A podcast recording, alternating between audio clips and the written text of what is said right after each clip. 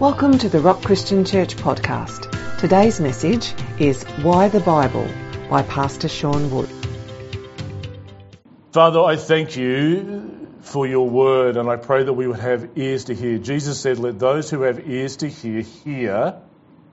And I pray this morning that we would have ears to hear the message you have for us this morning. I ask this in your wonderful name. Amen.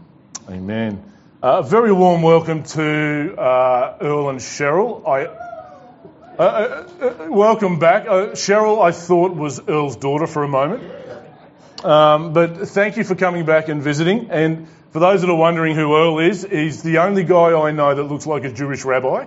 He, he, he looks more like a Jewish rabbi than anyone else. But welcome, guys. And all the fine things come from Tasmania. So yeah, yeah, yeah, yeah. I know what you're thinking.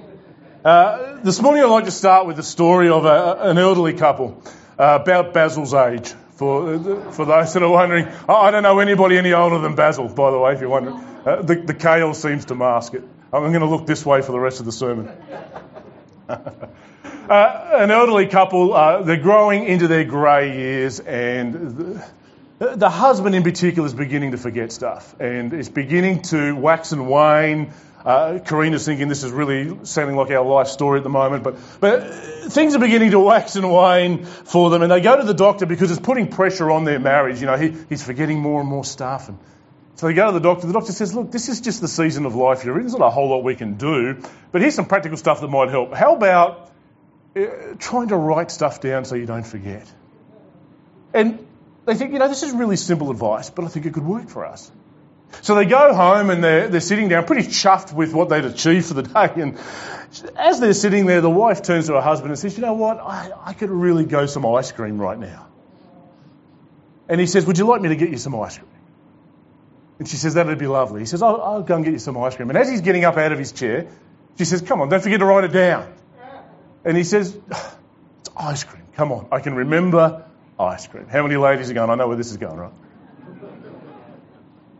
And as he's walking towards the kitchen, he gets about halfway and she says, Oh, you know what? I, really like chocolate syrup on my ice cream. And he says, Ice cream and chocolate syrup. I got it. She says, You better write it down. He says, No, no, I can remember that. I can remember that. And just as he's about to walk into the door of the kitchen, she yells, You know, I really like glazed cherries. Ice cream, chocolate syrup, and glazed cherries. And he says, Yeah, I got it. Ice cream, syrup, cherries. She says, Don't forget to write it down. He says, I can remember that. I'm already in the kitchen. And he's gone for nearly half an hour. And finally, he emerges with the biggest plate of bacon and eggs you've ever seen. and it, he brings the bacon and eggs over to his lovely wife, and as he's sitting the bacon and eggs down, she goes, Ah. Oh, for goodness sake, where's my toast? Uh,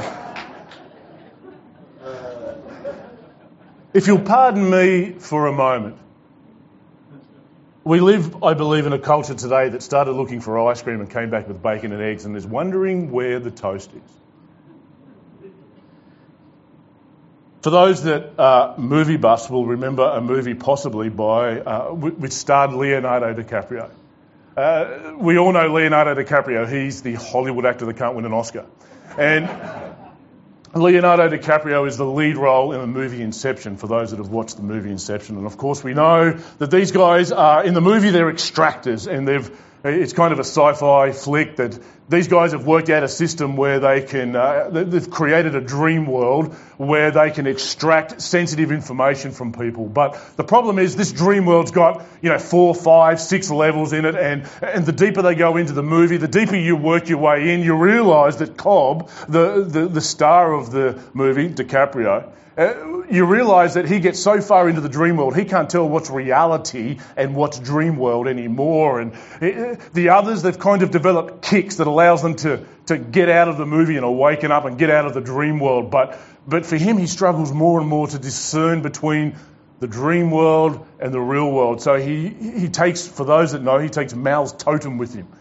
And in the dream world, that totem, that spinning top, spins indefinitely. And so he knows he's in the dream world. And if he's in the real world, then it stops spinning. And I'd like to pose to you that we live in a world that left the top behind many, many levels ago. In fact, what Jesus said when he came two millennia ago, Jesus said, I have come to seek and save the lost. And he could not have summed up the condition of humankind at that point in time any better than with the word lost. We are so far removed from reality and it's getting worse today. We are so far removed from reality. We don't know what's truth anymore and what is merely opinion or other facts. We lost the spinning top many, many levels ago. We currently live in a culture of what is best described as subjective truth and a little bit more about that in a moment. But we've descended into that world of subjective truth, and Paul summed it up beautifully when he's writing to the Romans. Romans chapter 1. Uh, Paul's talking about the wickedness in his time, 2,000 years ago, and he says they, by their unrighteousness, they suppress the truth. And we live in a time when everybody's trying to suppress the truth. And we have lost the compass Many people are standing with a compass in their hand and have got no idea even how to use it. The questions that we need to ask is Is there truth today that we can build our life on? Is that truth God's Word and the Bible as we know it? Just before we enter into some of those things, let's ask a few questions. First one is there are really two kinds of truth, really subjective truth and objective truth. We live in a culture today of subjective truth. It's a kind of postmodern culture where what's true for you is true for you, what's true for me is true for me. And so truth is defined within ourselves. We, it's kind of like if I said that Tony Lockett was the best AFL player that's ever played, I could probably even give you statistics to back that up. The fact of the matter is, that's an opinion. It's subjective truth. There'd be other people here that would say, no, I know better players than Tony Lockett. And we all have what we call subjective truth. It's our opinion. And we live in a world that is filled with opinions. Subjective truth has even begun to creep into the church. It sounds a little bit like this when subjective truth creeps into the tr- church. It sounds a little bit like, well, that might be the way you interpret the Bible, but I interpret it like this. There's one way to interpret the Bible, many ways to apply it, but there's one way to interpret it. And there's one truth, I believe, that stands outside of all men and women, and that is objective truth. And that truth lays outside of us, it has implications for us. Objective truth, and I'm going to pose that the Bible is the objective truth that we live in. Objective truth is true whether you accept it or not. Now, I'm going to be a little bit biased here today, and I'm going to use a scriptural example for that. But objective truth would be something like this Jesus Christ is Lord. Now, you can live your life and never accept that, but that doesn't change the fact that He's Lord. And you can live your life the whole time and, and never accept it, even you could refute it. But it doesn't change the fact that Jesus is Lord. Uh, it's interesting, often we say to people, you know, you just need to make Jesus your Lord. You, nobody nobody makes Jesus Lord. He already is. It's just whether we will accept and surrender to his lordship. That's objective truth. You can't change that. Two weeks ago, I gave great evidence for the objective truth that God exists. Last week, we looked at enormous objective truth for the fact that Jesus is a real person and that he is, in fact, the Messiah, the Son of God, risen from the dead. And today, as we work our way through Scripture, let's see if we can answer the question that Pilate asked Jesus in John chapter 18. He says, What is truth? But then he turned around and walked away before Jesus could finish answering that question. You know, we've taken Scripture out of schools, and I'd like to ask, how's that working out for you? In modern society today, we've taken, I, I, I can even remember, and I know I'm only a spring chicken, but I can even remember scripture in schools at a very young age. But we've taken scripture completely out of schools, and how's that beginning to work? This is why we should support our chaplains. This is why we must support religious instruction if we can, because we must uphold our uh, uh, scripture in schools in any way that we can. We've taken scripture out of parliament. How's that working out for you?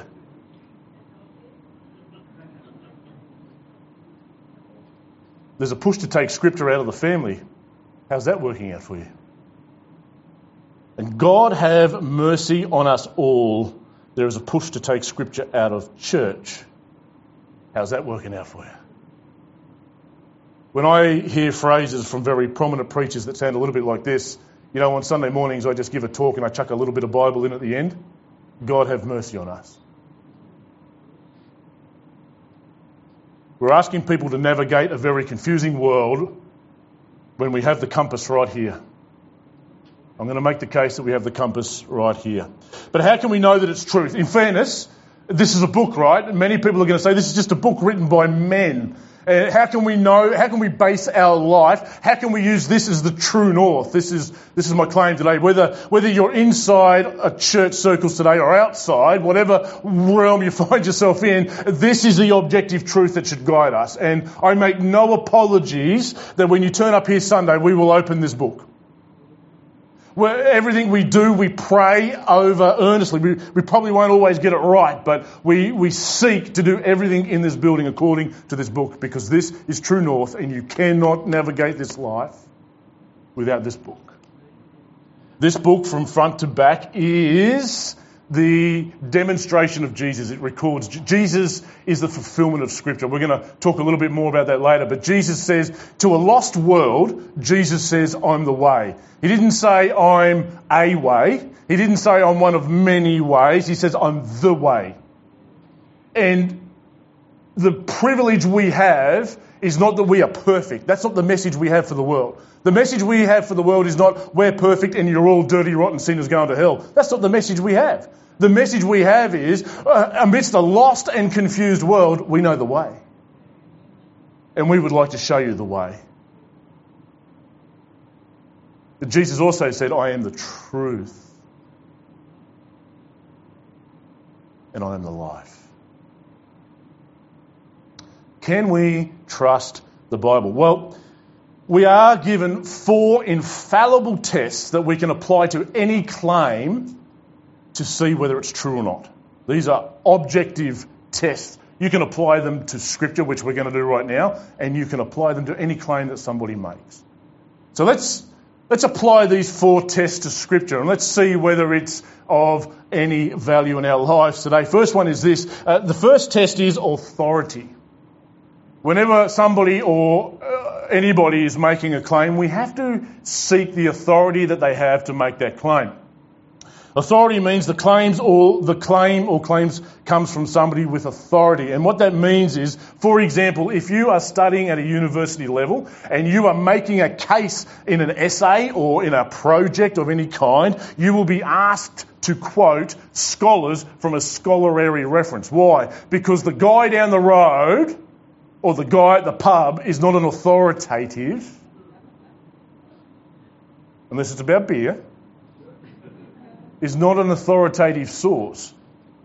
Is Scripture, or does Scripture come from authority? I'm going to say yes, and I'm going to give you the reasons why I believe Scripture absolutely comes from authority. Uh, 2 Timothy 3.16 says that all Scripture is God-breathed.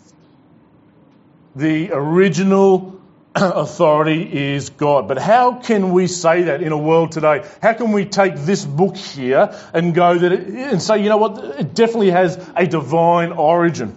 Well, the first one is prophetic accuracy. You can go and look all of these up for yourselves later on. I'm just making a simple case this morning. First one is prophetic accuracy. The claim of authority is backed up in many fulfilled prophecies from the Old Testament right through to the New Testament. And we are going to see that there are prophetic prophetic utterances from the New Testament that have been fulfilled, as well as many from the Old Testament. We actually see in history where prophecy has been given and we have the absolute fulfillment of those. One of the greatest examples of that, as we looked at last week, was the person of Jesus of Nazareth.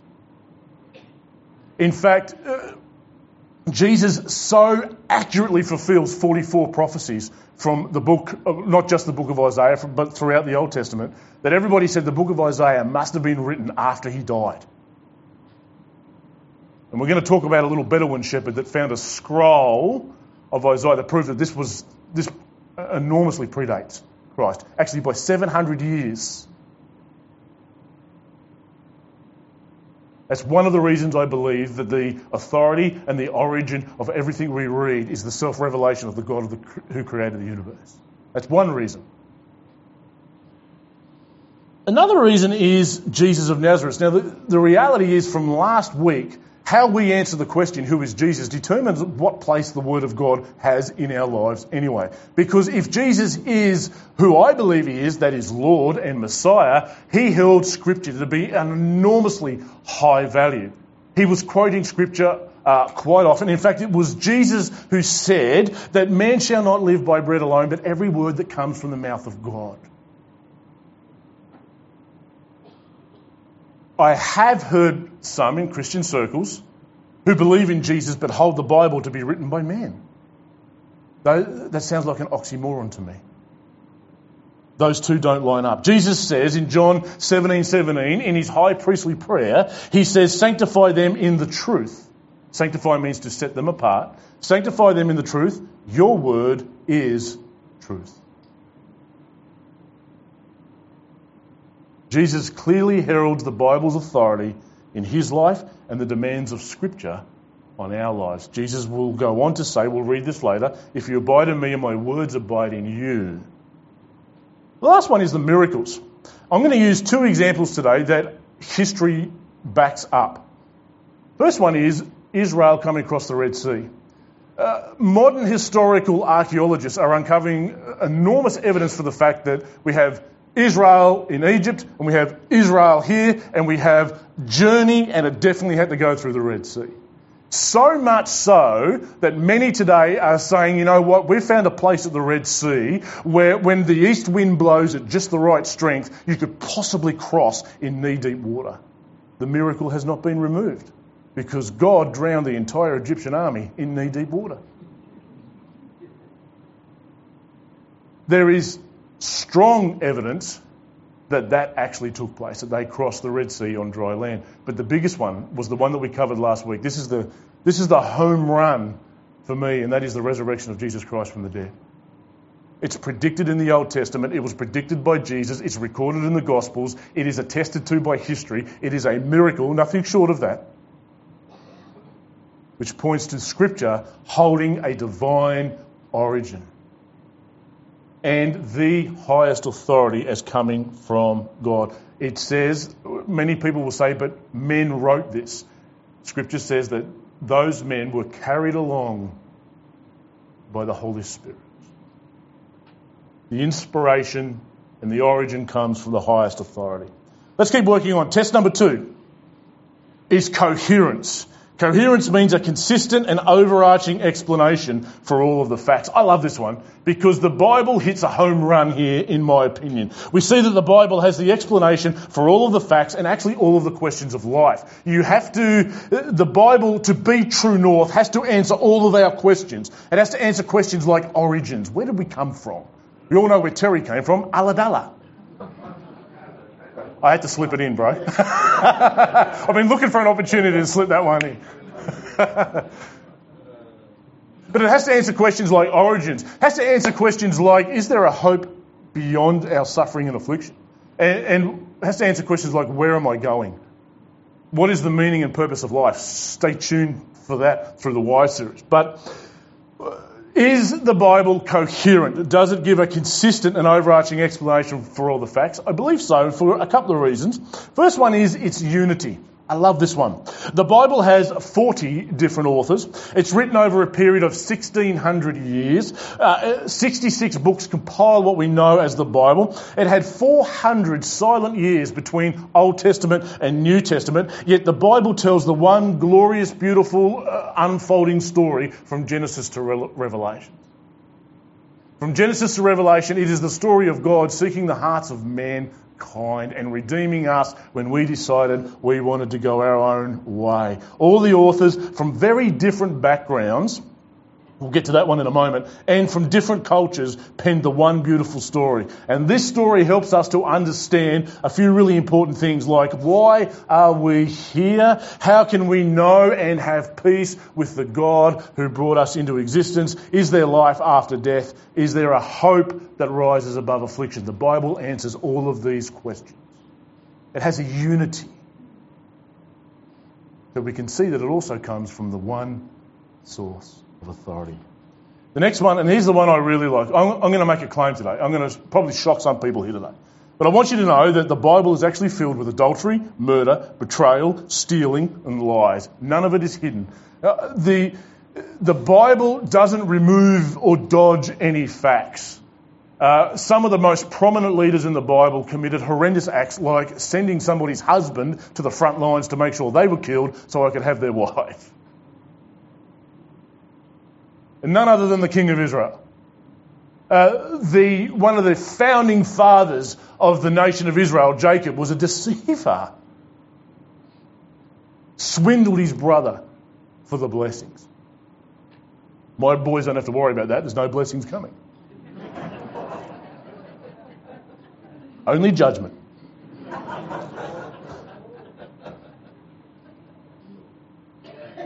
But the Bible is painfully honest. The Bible records God reaching such men as those and such men as us in our horrendous mess and doesn't hide any of the facts. The Bible doesn't even, you know, the Bible doesn't even try to defend God. It just declares God is sovereign. Doesn't have to defend that. Jesus is the Messiah. Doesn't have to defend that. He's the Son of God. Don't, don't have to defend that. Came by a virgin. He's the incarnation. Don't have to defend it. It just is. Jesus says uh, in a number of occasions in the book of John, I am, and doesn't make any defense for it. I am the bread of life. I am the way, the truth, and the life. Painfully honest and open. The Bible's honesty, those God mightily used, were often a mess. And this speaks of the embarrassing factor. If you were going to make the Bible up, if men had written this, if David had written this, he might have excluded the adultery part.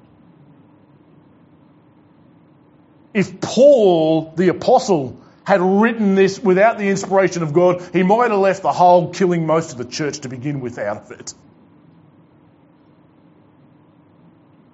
The Bible's painfully honest. And I believe that that speaks to the consistency and the coherence. Let's move on to the next word, which is consistency. That means that all of the statements, correct statements, actually do not contradict. Just before we go any further, uh, some of the most adamant atheists and enemies of the Bible have pulled this apart from the start to the finish, and they still, they only pose theories of contradictions. There doesn't appear to be any concrete contradictions. Uh, the first one to its consistency is its historical and geographical accuracy, which we touched on before. Modern archaeologists have repeatedly unearthed evidence of people, places, and cultures that are described in Scripture. Bart Ehrman uh, is uh, one of the leading New Testament scholars today, but he's a staunch atheist. Why then? Sounds like an oxymoron, right? Why then be a uh, scholar of the New Testament? Because he realizes that what is recorded in the New Testament is impertinent for knowing what happened in the first century. They are able to understand the culture better. They are under, able to understand some of the places and the people a lot better. New Testament scholar, but he's an atheist. Interesting. Time after time, the biblical descriptions have shown to be more reliable than the speculation from scholars. The names, places, time frames read the start of Luke chapter 3. It lists actual people in actual time frames. The historical and geographical accuracy points to the consistency of Scripture. The other one is its preservation. You know, uh, for a long time, many people said that we have really lost the Bible to both time and tampering. Until a little Bedouin shepherd was walking through the desert and threw a rock that went into a hole and he heard something break. Oh, it's interesting. So he goes down and unearths what we know today to be the Dead Sea Scrolls. All of those scrolls dated to be over two millennia. Um, but the most important one was the book of Isaiah. When we say that we've lost the Bible to both time and tampering, what we found was, and literally maybe four words in that scroll are different to what you read in your Bible today.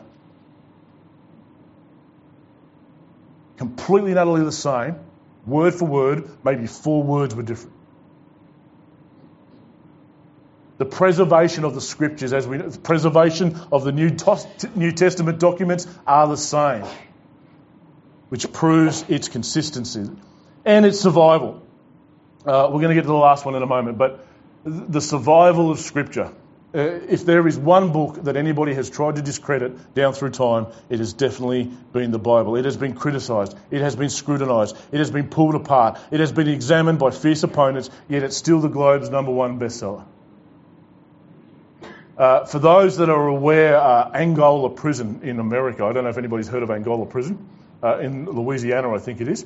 But the, the then warden, uh, and I've, his name escapes me at the moment, but he, he, he was asked to be the warden of Angola Prison. He's a member of the Southern Baptists. And uh, he said, you know what? It was Angola Prison was so bad that when they checked you in, they gave you a shiv to protect yourself. Because they said, you know what? We've lost control here. And so they asked this guy, look, will you become the warden? He said, I'll, I'll, I'll be the warden, yeah, but I'm going to do it my way. They said, we couldn't really care less. We send you the worst criminals, and you know what? We couldn't really care less what you do with them anyway. So step number one was he put a Bible in every cell. It wasn't a Bible in the place. He said every cell will have a Bible. I don't care whether they use it or not, but he says every cell will have a Bible. Today, there is a seminary in Angola prison. They, today, they are sending criminals out of there as missionaries to other prisons. And these guys are leaving Angola prison saying, We're not getting a day off our sentence, but we want to take the good news of Jesus Christ to these other guys. Uh, uh John Piper interview, John Piper regularly teaches at the seminary. And John Piper was interviewed. He interviewed one of the guys that were there and said, You know what? Uh, thank you, but don't pray for me. I'm never going to get out of here. I, have got a life sentence. Don't pray for me because, you know what? Uh, uh, my family are outside there and they think they're free, but they're more enslaved than I am. Can you please pray for my family? What a radical change. And it all started by putting the Bible into cells. Then they slowly started chapel. Now they have chapel every day, by the way, at Angola Prison, so I might just go there for a visit anyway. it sounds like a good place to be, right? The last one, and this one's the most important.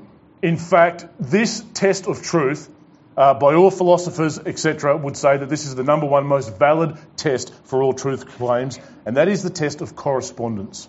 Correspondence is when a claim corresponds with its object. So, for example, if I said to you that the White House is in Washington, D.C., that's correspondence. The claim that I'm making corresponds with reality. And I would like to make the claim, and I will make the case this morning, that the Bible has enormous correspondence. Why? Because of the radical transformation in people's lives. There are millions of people today, and there are billions of people down through history that will testify to the fact that this Bible, and we just heard about Angola prison, that will testify that this Bible has radically transformed their life and their culture. We have free education today. We have hospitals today and nurse care because of Christians taking the principle of true north here and establishing it into our culture. We have much today to thank the Christians for. But it's not just that, it's the Celts of Ireland will attest to radical transformation from the Bible. The horribly wild Vikings of Norway. Uh, for those that have watched the, the series Vikings, it's Hollywood certainly exemplified it, but there is much there that is historically based the radical transformation, what happens is these Vikings go on a raiding party to England and they take a monk back with them. For those that have watched, that part is true. And the monk speaks of a monotheistic God, one God. These guys have got all these gods. I couldn't keep track. But the Bible and what is introduced to these Vikings radically transforms the Vikings and radically transforms their culture the, the Indians of Ecuador, the Auca Indians of Ecuador, are another ones that would say radically transformed by the Bible. In fact, this here is banned in some countries for a very good reason. It has power to transform people's lives. John chapter 8, verse 32, Jesus says, If you abide in my word, you will know the truth, and the truth will set you free. And millions today and billions through history would say the truth has set me free. Quickly, as we bring this to a close this morning, it's all right to sit here and say, well, yeah, okay, maybe the Bible is what it says it is, but I want to challenge you today. I want to challenge you to take hold of the number one test for truth, and that is correspondence. I want you to take hold of this Bible and apply it to your life and see what happens.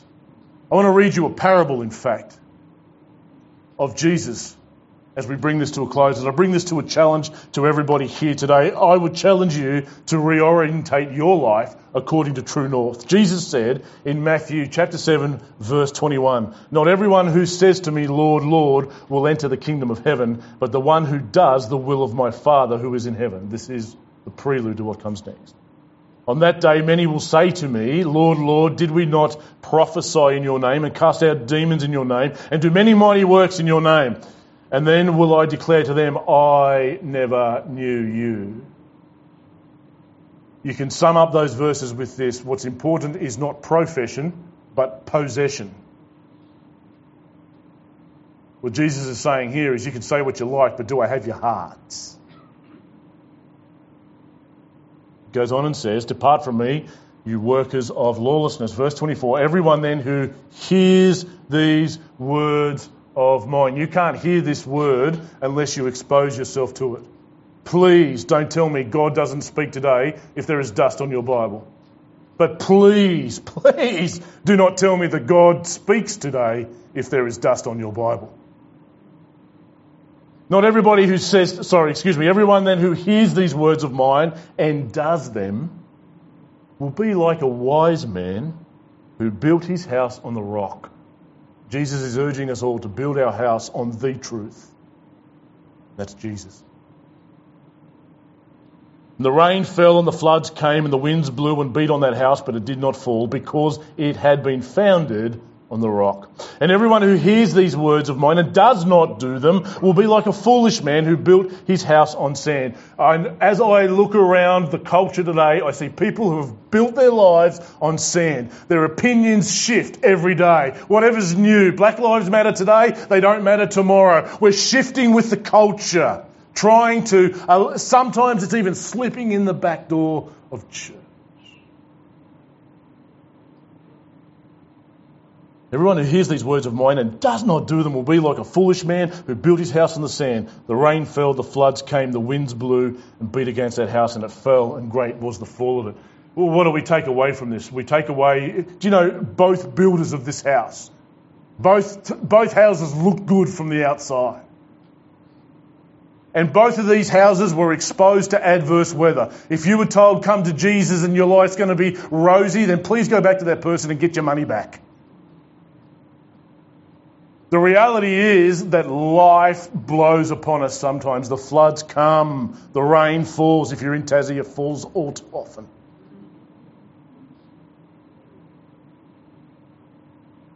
What matters is where you build your house.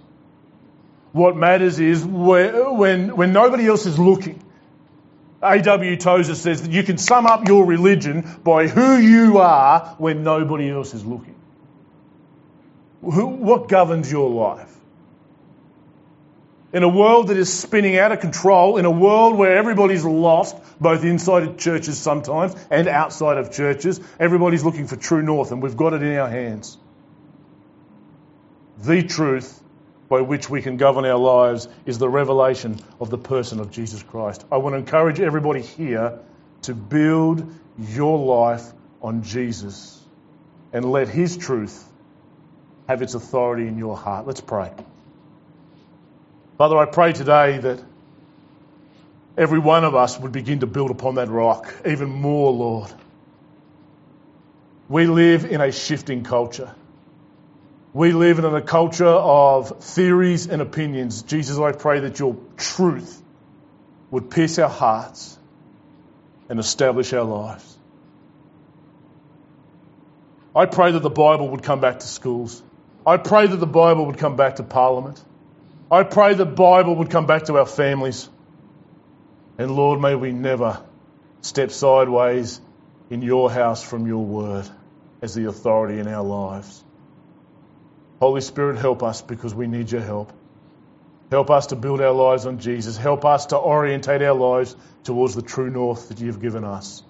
In the glorious name of Jesus, amen. Thanks for listening to the Rock Christian Church podcast. To be notified when the next episode is available, subscribe on our website at therock.org.au. You can also connect with us on Facebook at The Rock Christian Church. We hope you have been blessed today and we look forward to you joining us for our next episode.